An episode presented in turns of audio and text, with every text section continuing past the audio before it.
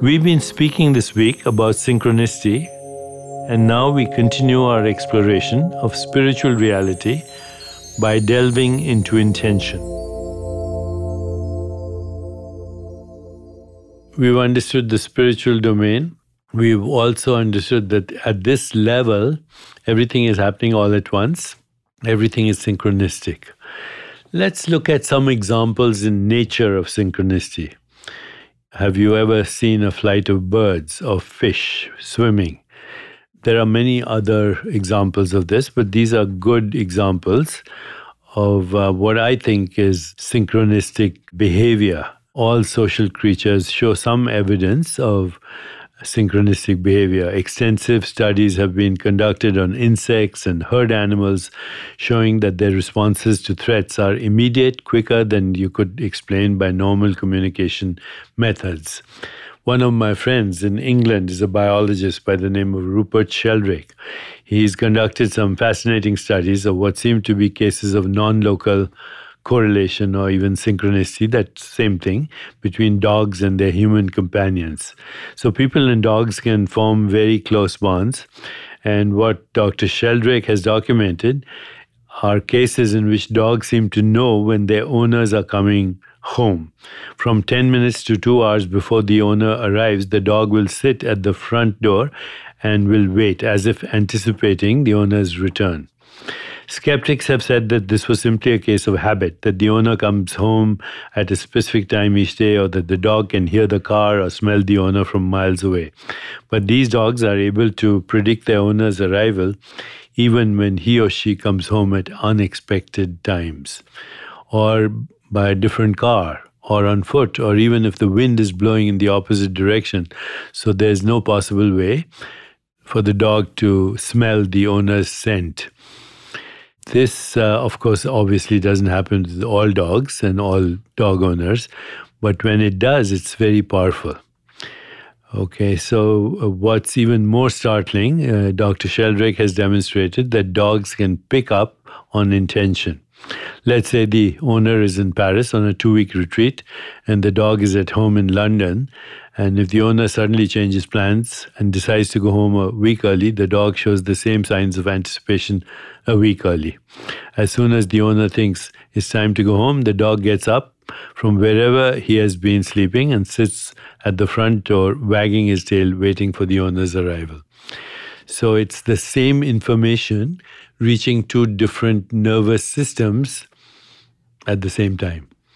We've also known that when mothers are very closely bonded to their babies, the baby's in a different room and the mother's in a different room, they're both sleeping. The baby wakes up because it's hungry. The mother's uh, breast will leak with milk at the same time. So, this is another example of non local correlation, synchronicity, what we call entanglement.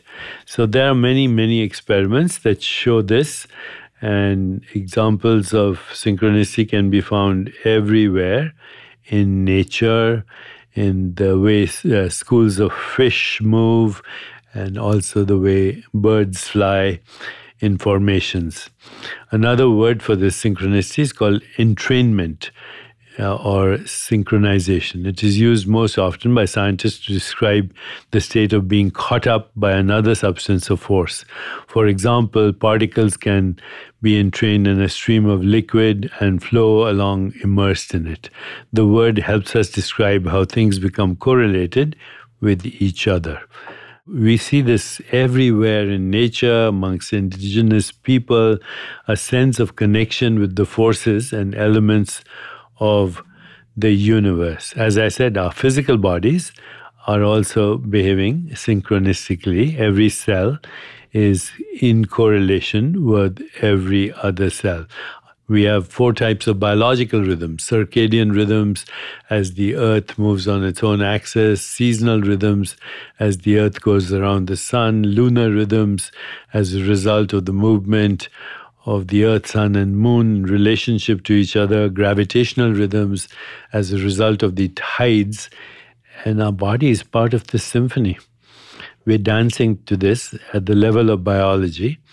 We're dancing to the cosmic symphony, even though we can't hear the tune.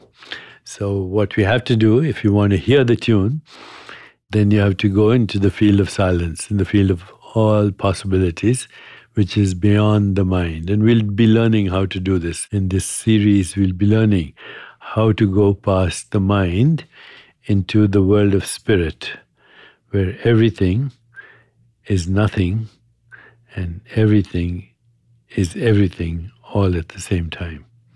You, as the soul, are that level of existence.